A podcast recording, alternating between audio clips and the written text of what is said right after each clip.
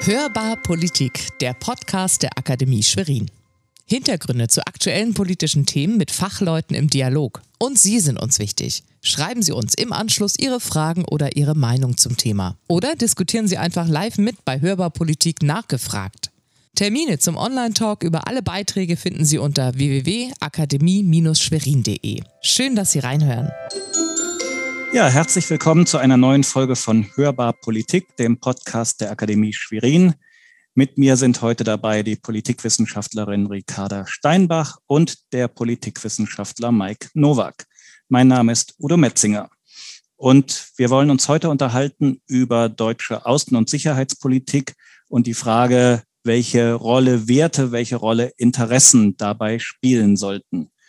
Werte und Interessen da müssen wir natürlich direkt an Afghanistan denken. Was geht euch durch den Kopf, Ricarda und Mike, wenn ihr die Bilder vom Flughafen in Kabul der letzten Tage gesehen habt?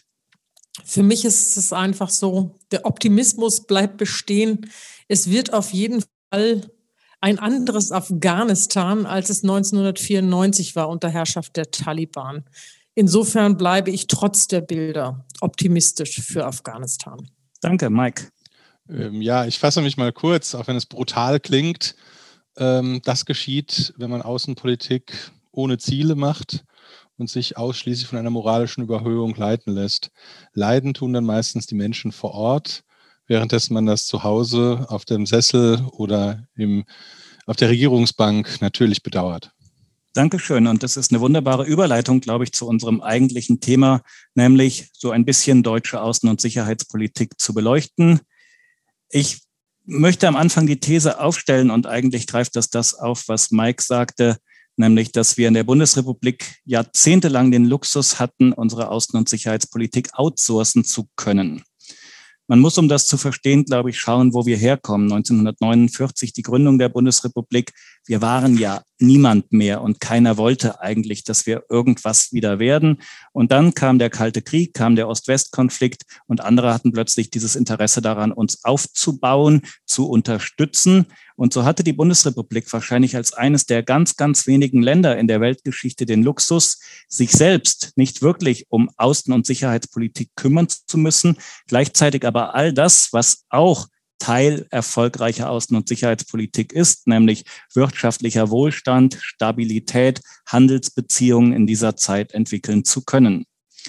Wahrscheinlich war es am Anfang auch richtig, dass wir uns zurückgehalten haben, nachdem wir ja viele Jahrzehnte zuvor sehr machtversessen waren. Doch irgendwann wurden wir Macht vergessen und konnten mit diesem Begriff der Macht auch nichts mehr anfangen. Das ist etwas, was die Politikwissenschaftler Markowitz und Reich, zwei Amerikaner, schon in den 90er Jahren ja festgestellt haben, in ihrem, wie ich finde, immer noch aktuellen Buch Das deutsche Dilemma. Sie schreiben das Ganze in den 90er Jahren, als klar wird, da haben sich die Grundkoordinaten der internationalen Politik verändert und Deutschland wird eines Tages gefordert werden, Verantwortung zu übernehmen. Und Sie sagen damals schon, Deutschland ist auf dem Weg zur Großmacht. Heute, glaube ich, sind wir da angekommen. Barack Obama hat 2013 mal gesagt, Deutschland ist das drittwichtigste, drittmächtigste, dritteinflussreichste Land der Welt. Die Frage, die wir uns stellen müssen, ist, was tun wir damit mit dieser Macht und was erwächst aus dieser Macht? Man könnte mit Spider-Man sagen, aus großer Macht erwächst große Verantwortung. Nur, so meine These, wir tun mit dieser Verantwortung relativ wenig wir waren mal weiter, wenn man an den Kosovo-Krieg, den Einsatz 1999 denkt, vielleicht auch an den Beginn des Afghanistan-Einsatzes, als Deutschland ja eine sehr federführende Rolle gespielt hat. Aber spätestens in der Ära Merkel-Westerwelle, als diese sogenannte Kultur der Zurückhaltung gepflegt wurde, sind wir quasi wieder rückwärts gegangen. Die Frage ist, wo stehen wir heute? Wie seht ihr das? Ja, ich glaube, also für mich waren zwei Punkte wesentlich, oder die du aufgegriffen hast. Macht und natürlich das deutsche Dilemma. Damit möchte ich einfach beginnen.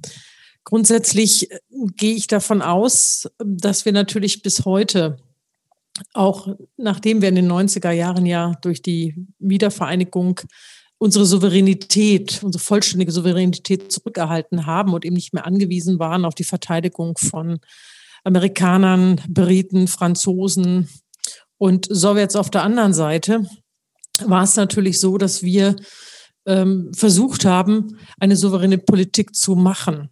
Aber ich glaube, etwas ist bestehen geblieben und ich glaube, ähm, was eigentlich die Deutschen und die Sicherheitspolitik voneinander trennt, würde ich auch als deutsches Dilemma bezeichnen, aber aus einer anderen Warte heraus. Zum einen glaube ich, dass der Bevölkerung, der deutschen Bevölkerung, ähm, zum einen die geopolitische, die intellektuelle, aber auch natürlich die äh, Perzeption für den Bereich Sicherheitspolitik völlig fehlt. Nicht nur, dass äh, ein großer Teil der deutschen Bevölkerung politisch sowieso uninteressiert sind oder politisch nicht gebildet sind, ist es so, dass man sagen muss, an dieser Sicherheitspolitik, die so weit weg ist, ähm, fehlt es. Und ich glaube, äh, ein wichtiger Punkt ist dabei, dass wir versucht haben, Sicherheit und Verteidigung von einem Punkt zu trennen, der vielleicht äh, für die Bevölkerung viel wahrnehmbarer wäre. So ein Bereich wie Wirtschaft, der Stolz der deutschen Wirtschaft, aber auch natürlich der Anspruch, im Endeffekt äh, eine Wirtschaftsmacht zu sein. Kosten, Nutzen, Wirtschaftskraft. Das sind eigentlich so äh, besondere Punkte, die eine Rolle spielen könnten, wenn es darum geht, warum gehe ich in den Einsatz? Was bedeutet Landes- und Bündnisverteidigung? Das Weißbuch 2016 hat es ja auch vorgegeben. Was bedeutet denn Legitimation?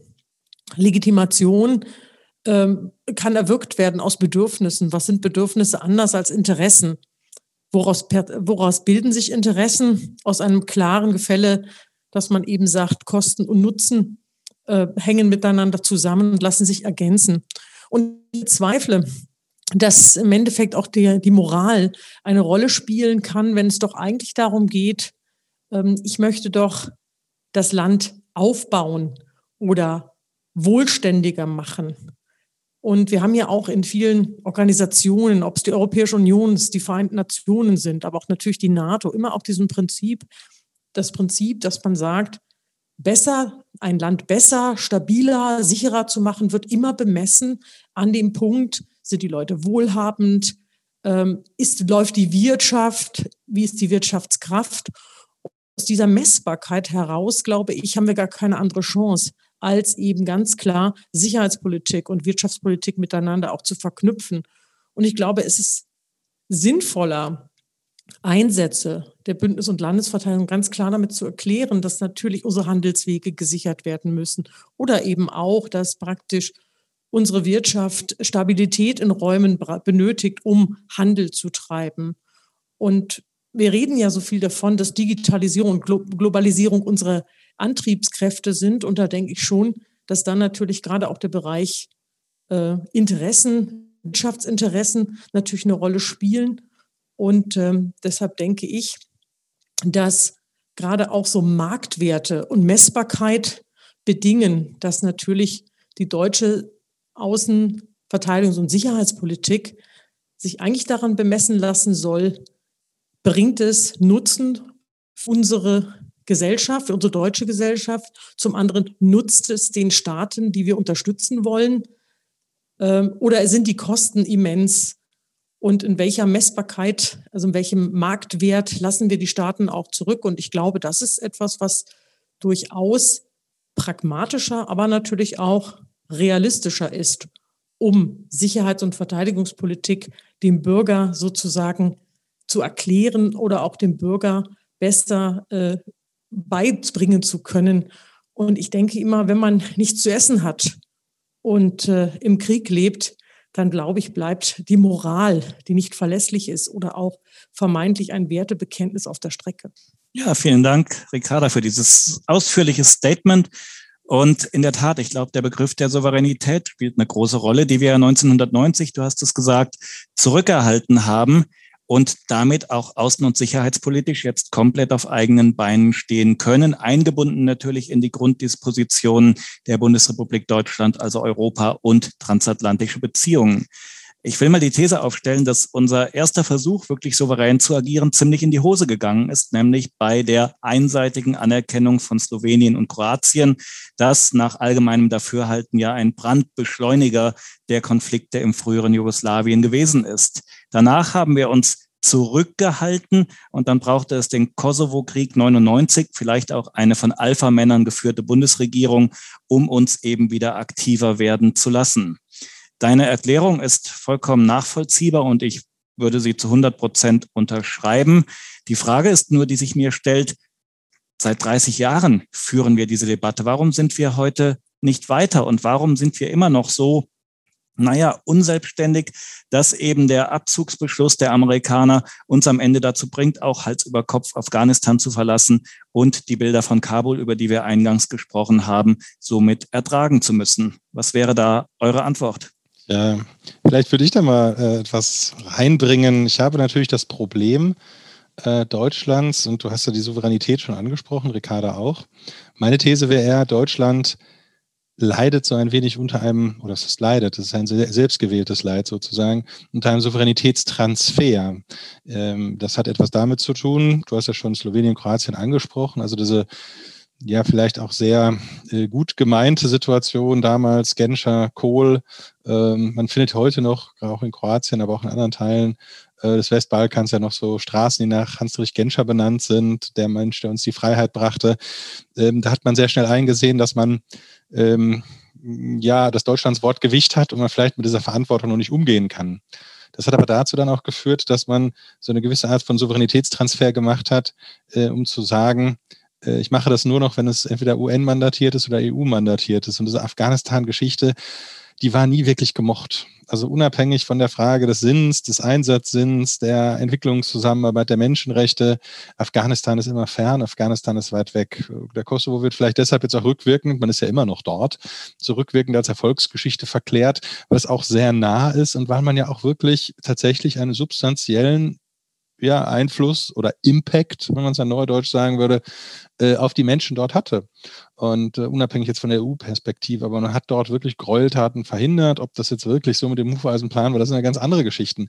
Aber man hat eine Situation, die ja auch an existente geschichtliche äh, Vorgehen erinnert hat, auch im Zweiten Weltkrieg, äh, und der, der Frage der Rolle der Verantwortung Deutschlands, gerade in der Region, ist es doch sehr erfolgreich gelaufen. Und rückblickend betrachtet äh, sprechen heute auch sehr, sehr viele Bundeswehrangehörige davon, dass äh, das so ein guter Einsatz war. Auch so vielleicht ein guter, nicht Krieg, aber so ein guter Einsatz, ein sinnvoller Einsatz, äh, der, äh, der etwas gebracht hat.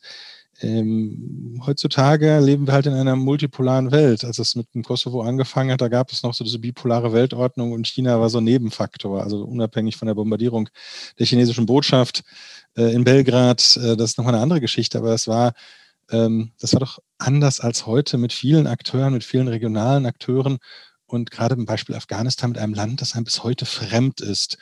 Ähm, daher würde ich sagen, das Problem heute, auch nach 30 Jahren dieser Diskussion, heißt halt auch, man, man, man, man führt diese Diskussion immer so ein bisschen als, als Schattendiskussion. Man möchte sich auch nicht wirklich damit auseinandersetzen, denn Heiko Maas hat ja selber diesen starken Claim genannt, nie wieder Auschwitz, das war sein Grund, in die Außenpolitik zu gehen. Ja, aber was heißt das denn? Heißt das nirgendwo, überall auf der Welt, niemals wieder gruppenbezogene Menschenfeindlichkeit und industrieller Terror?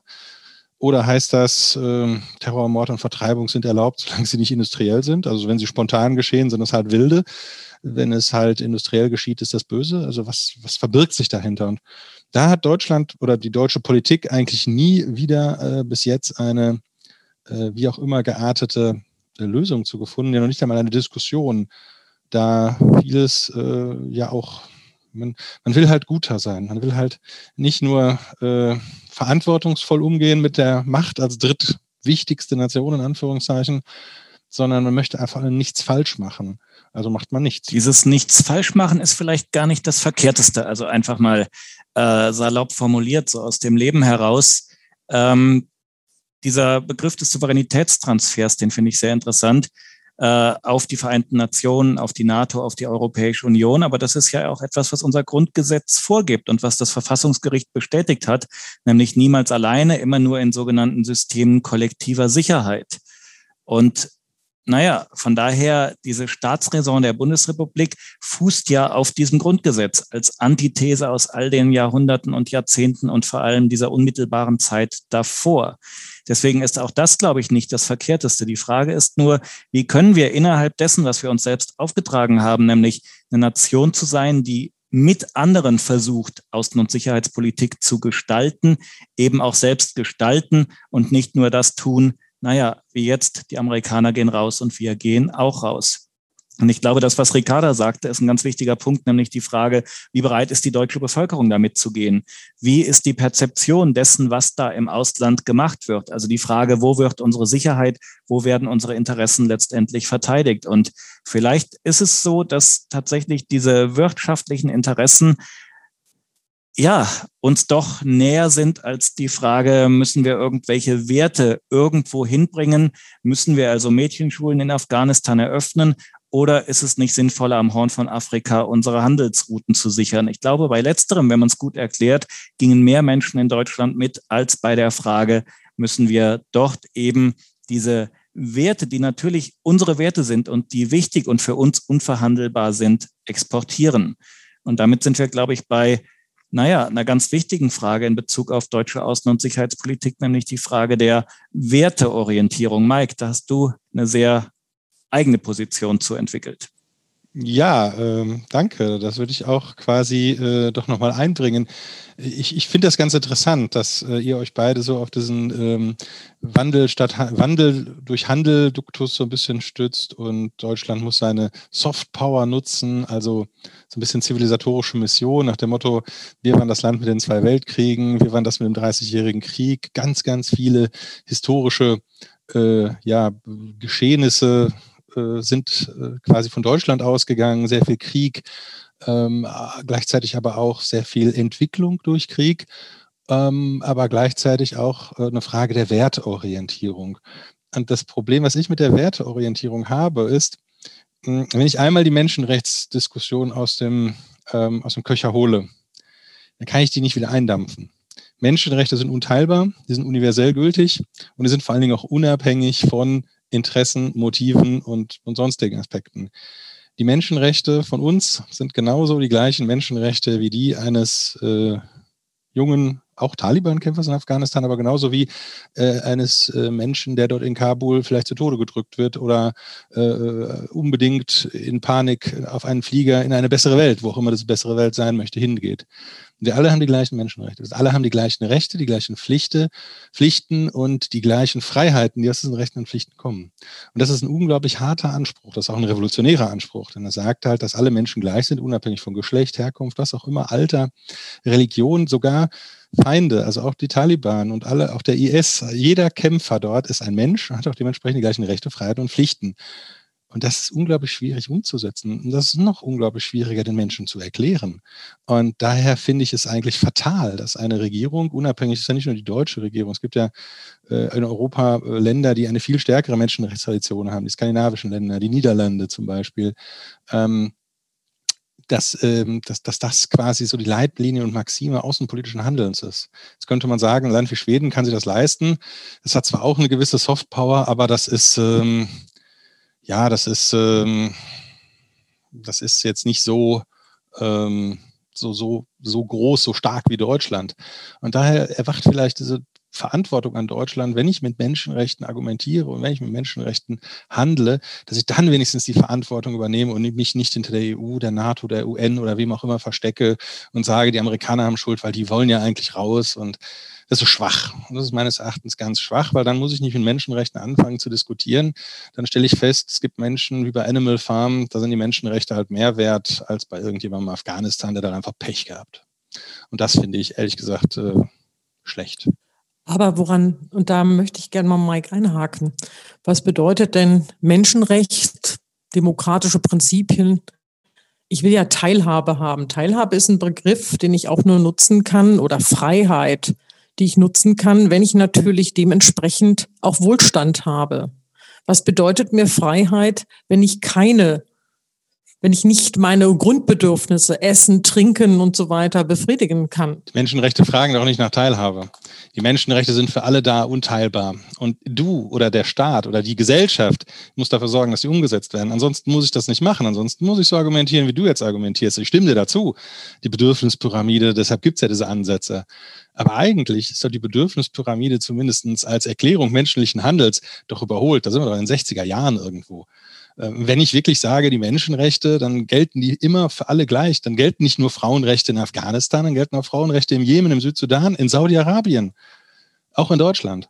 Und das ist, äh, finde ich, problematisch. Dann muss ich eigentlich gar nicht von Menschenrechten reden. Dann muss ich das so machen wie du. Wir haben Interessen, wir vertreten diese Interessen. Wir sind nicht mehr wertebasiert, sondern wir sind vielleicht wertegeleitet. Aber wir sind uns unserer Limitation bewusst. Wäre ja auch mal ehrlich zu sagen, wir können halt nicht überall alles machen, aber wir versuchen es. Ja, ich bin ja bei dir, Werte geleitet, auch die Wirtschaft und auch der Anspruch, also auch jemand, der Macht umsetzt und gestalten will, ist natürlich Werte geleitet. Aber grundsätzlich in diesem Prinzip muss ich immer wieder sagen, ähm, schließt sich da für mich immer der Kreis, dass ich natürlich viel mehr auch Erklärungen finde oder auch messbarer bin, wenn ich tatsächlich ähm, ganz klar mache, in diesem Prinzip, was bedeutet denn für mich Armut? Und wenn ich Armut bekämpfen möchte, dann ist es natürlich so, dann ich einen messbaren, einen messbaren Wert sozusagen. Also das geht dann wieder ums Geld auch dabei. Und hinzu komme ich auch dabei, dass ich sagen muss, äh, bekomme ich natürlich nicht nur Werte in Sonntagsreden. Und wie glaubwürdig ist das, wenn ich praktisch äh, über die Werte benutze? Natürlich kann ich die Wertekeule immer nehmen, glaubwürdig ist das nicht, weil es man es nicht nachmessen kann. Ich kann sagen, ich bin ein besserer Mensch oder ein Wert äh, oder vertrete die Werte sehr hochstehend. Und du siehst ja, wie schwierig das gerade am, im, im, im Bezug auf die Menschenrechte ist, tatsächlich auch Menschenrechte umzusetzen, durchzusetzen oder praktisch eben auch am Beispiel Kosovo, aber auch am Beispiel, wie gesagt, ähm, Krisenregion Sudan, äh, dort tatsächlich auch Menschenrechte umzusetzen ähm, weil man einfach sagt, wie glaubwürdig bleibt das, wenn ich eben nicht sagen kann, die Situation hat sich verbessert. Und wie du eben schon sagst, äh, ja, natürlich, Frauenrechte für alle ähm, in einer Situation, aber ich glaube, da versteht jeder was anderes drunter in der Definition, was Menschenrechte sind. Und ich glaube, eine Messbarkeit hilft unserer Politik und gerade auch dem Deutschland, was immer misstrauisch gegen seine eigene Macht und Stärke ist, aber natürlich von anderen auch misstrauisch beäugt wird, wenn man eben immer Macht vergessen, nur auf Werte ähm, sich bezieht und daraus eine Sicherheitspolitik ableitet. Weil es passt nicht zusammen zu sagen, wir sind eine Wirtschaftsmacht und da, so wollen wir auch gesehen werden in Europa. Aber bitteschön, wir machen, äh, verstecken uns dahinter äh, eine Werte geleitete oder ich sag mal eine, eine, eine Werte umsetzende Sicherheitspolitik zu machen. Dann sieht man das, was man jetzt im Moment sieht, dass jeder auf den anderen schiebt und nicht bemessen wird, ist die Situation in Afghanistan besser geworden. Vielleicht waren wir ja 99 tatsächlich weiter, ist so mein Gedanke jetzt bei eurer Diskussion. Ähm, da wurde wertegeleitet argumentiert, nie wieder Krieg, das eine, klar, Staatsräson, aber auch nie wieder Auschwitz. Und wenn das eine das andere bedingt, vielleicht ist ein militärischer Einsatz notwendig, um eben ein zweites Auschwitz, wie auch immer man diesen Begriff dadurch auch relativiert, äh, dann zu verhindern. Und gleichzeitig standen beim Kosovo ja auch handfeste Interessen dahinter, nämlich eine erneute Flüchtlingsbewegung in Mitteleuropa zu verhindern, Bosnien weiter stabil zu halten, weil der Supergau wäre ja gewesen, wenn in Bosnien auch der muslimisch-serbische Konflikt erneut aufgepoppt wäre, mit deutschen Soldaten, die damals in großer Zahl, 4000 etwa, stationiert waren und die Nolens Volens dann Konfliktpartei geworden wären, vielleicht mit serbischen Freischärlern unter Karadzic sich hätten Gefechte liefern müssen und das in dieser wirklich historisch stark belasteten Region Balkan. Also von daher gab es da eine Menge Argumente, die interessensgeleitet waren, aber eben auch diese wertegeleitete Argumentation, wir müssen die Menschen dort schützen vor dem Zugriff Milosevic, Hufeisenplan, du hast es angesprochen. In Afghanistan, glaube ich, ist die Situation ungleich schwerer, weil es zum einen weiter weg ist, auch weil es ja eine naja, jetzt sind wir fast bei Huntington, aber schon eine andere Kulturkreisgeschichte ist. Und dazu sagen, unsere Werte sind so universell, so unteilbar, dass wir versuchen, sie auch dort zu implementieren, wie es ja zumindest in der ersten Phase des Einsatzes durchaus versucht wurde, ist schwierig. Du sagtest eingangs, Mike, bei meiner Frage nach dem, was dir in den Kopf kommt angesichts der Bilder aus Afghanistan, dass es ja genau dieses zeigt, wenn eine Einsatzgeschichte rein wertegeleitet argumentativ ähm, oder wertegeleitet ähm, ähm, ähm, organisiert äh, wird. Und das ist, glaube ich, das Problem. Wie gehen wir jetzt damit um? Spielen unsere Werte jetzt plötzlich keine Rolle mehr? Sind uns die Menschen in Afghanistan egal? Bis auf die paar Ortskräfte, die wir jetzt rausholen und das KSK, was mit den Hubschraubern und so weiter. Oder ist es uns weiterhin ein Anliegen, dass die Menschen dort Menschenrechte genießen, die unseren irgendwie so ein bisschen nahe kommen, wo wir guten Gewissens sagen können, Afghanistan ist auf dem richtigen Weg. Ähm, aktuell sieht es ja danach aus, dass uns das egal ist. Und wie Carlo Masala im Interview mit Spiegel Online, mit spiegel.de sagte, ähm, naja, es wird uns egal sein und wir werden schauen, dass wir bei den Taliban Vernünftige kriegen, mit denen wir reden können. Das heißt, die Menschen Rechte und die Menschen und damit unsere Werte sind uns egal? Schwierige Frage, oder? Mike. Ja, ich würde sagen, gerade das, das Masala-Zitat äh, ist ja wirklich eigentlich ein Beleg dafür, dass die Menschenrechte ja nicht so egal sind, denn man sucht sich ja die Partner aus, mit denen man redet. Ähm, und es wird ja oft genug zitiert, die Taliban von heute sind nicht mehr die Taliban der 90er.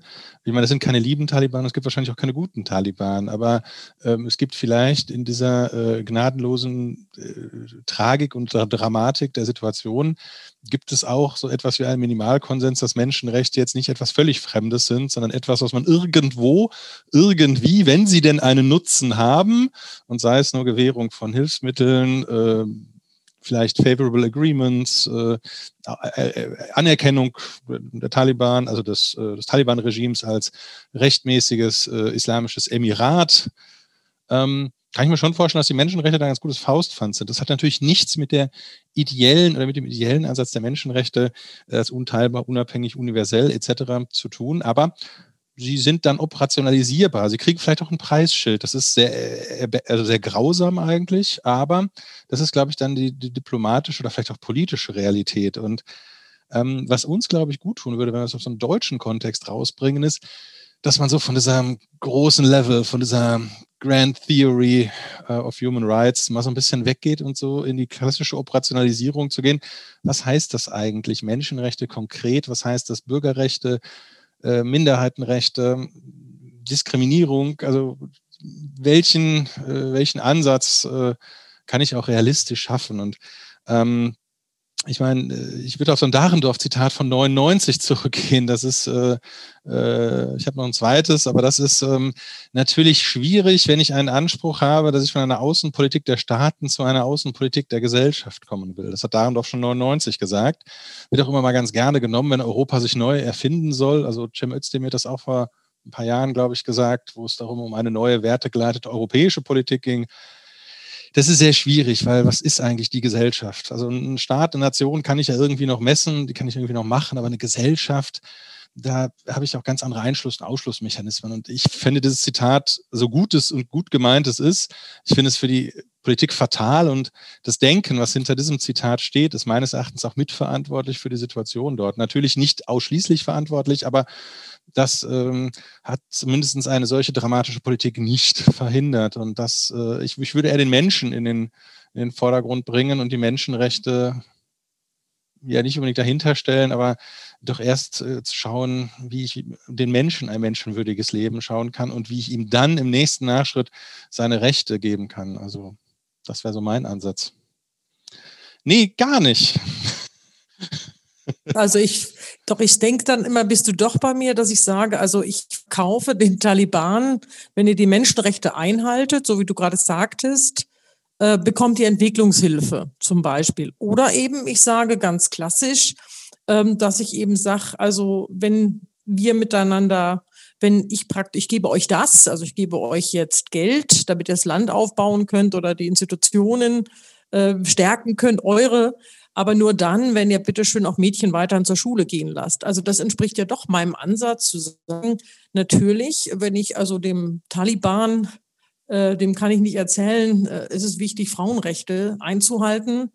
Ihm ist es wichtiger, ganz klar zu sagen, ähm, ich gebe dir so und so viel Dollar Und dann lässt du die Mädchenschule offen und damit Frauenrechte natürlich auch gewahrt als Folge dessen. Aber first ist, Kosten, Nutzen. Was gibst du mir, was gebe ich dir? Ja, ich würde das jetzt nicht auf so eine Basarlogik runterbrechen. Also ich würde jetzt kein direktes Preisschild nehmen, aber es ist natürlich sicherlich eine Verhandlungsmasse. Aber ähm, ich meine, was natürlich schon hinter den Kulissen sicherlich auch zu hören war und ja auch äh, man aus Doha immer so ein bisschen dazu macht, dass man natürlich gesagt hat, okay, möchtet ihr Syrien oder Libyen 2.0 in Afghanistan haben, dann fördern wir weiter äh, Taliban-kritische Milizen, die es ja auch gibt, und zahlen einfach mehr als ihr. Und ähm, da hat niemand was von.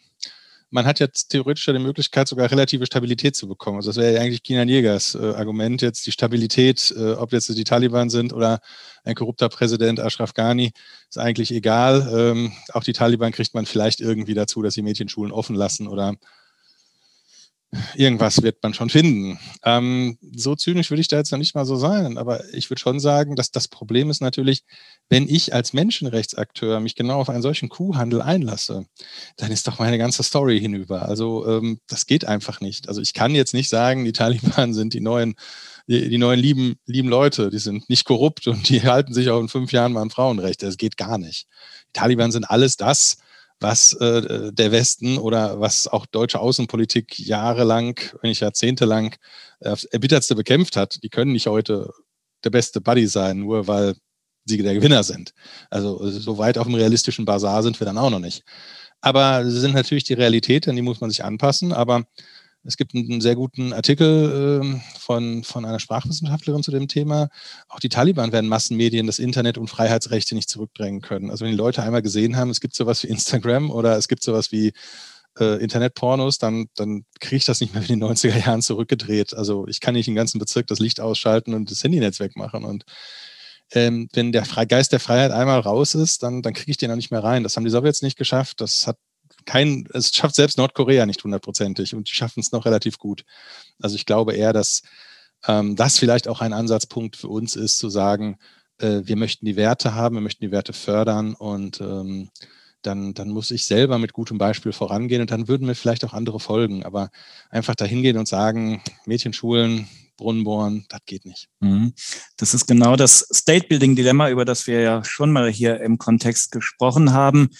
Ähm, die Frage der Stabilität, ja, die Taliban als Stabilitätsfaktor in Afghanistan. Vielleicht werden einige Bereiche ja sogar friedlicher und stabiler sein, zumindest nach außen. Nach innen mag die Situation für die Menschen dort schwieriger sein. Ähm, ich habe heute irgendwo gelesen, äh, dass eigentlich ja durch die Machtübernahme der Taliban wir das erreicht haben, was wir wollten in Afghanistan, nämlich eine funktionierende Armee aufzubauen. Von daher, vielleicht kann man das Ganze auch so sehen. Ich habe ja das letzte Wort nach den beiden großen Statements. Und dennoch, wie gesagt, möchte ich ergänzen zu dem, was gerade gesagt worden ist. Ich bleibe dennoch äh, sehr wohl dabei, dass man sagt, sowohl Menschenrechte als auch, wie gesagt, menschenrechtliche Verantwortung benötigt eine machtvolle Basis.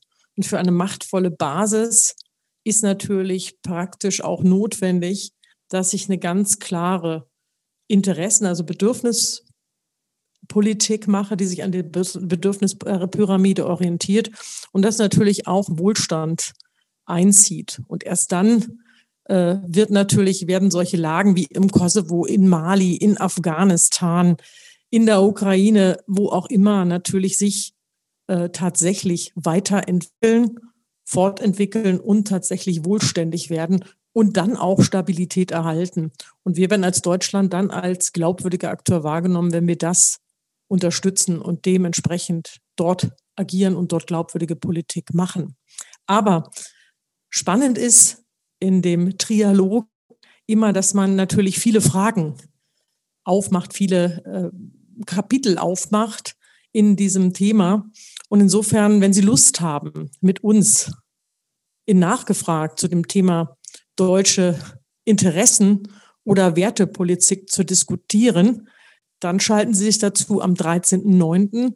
um 18.30 Uhr. Ich danke dir, lieber Udo, ich danke dir, lieber Mike. Es hat wieder Spaß gemacht und tschüss. Tschüss. Tschüss. Das war's bei Hörbar Politik. Sie wollen mitdiskutieren? Schauen Sie rein unter www.akademie-schwerin.de für den nächsten Termin von Hörbar Politik nachgefragt, unserem Online-Talk zum Thema.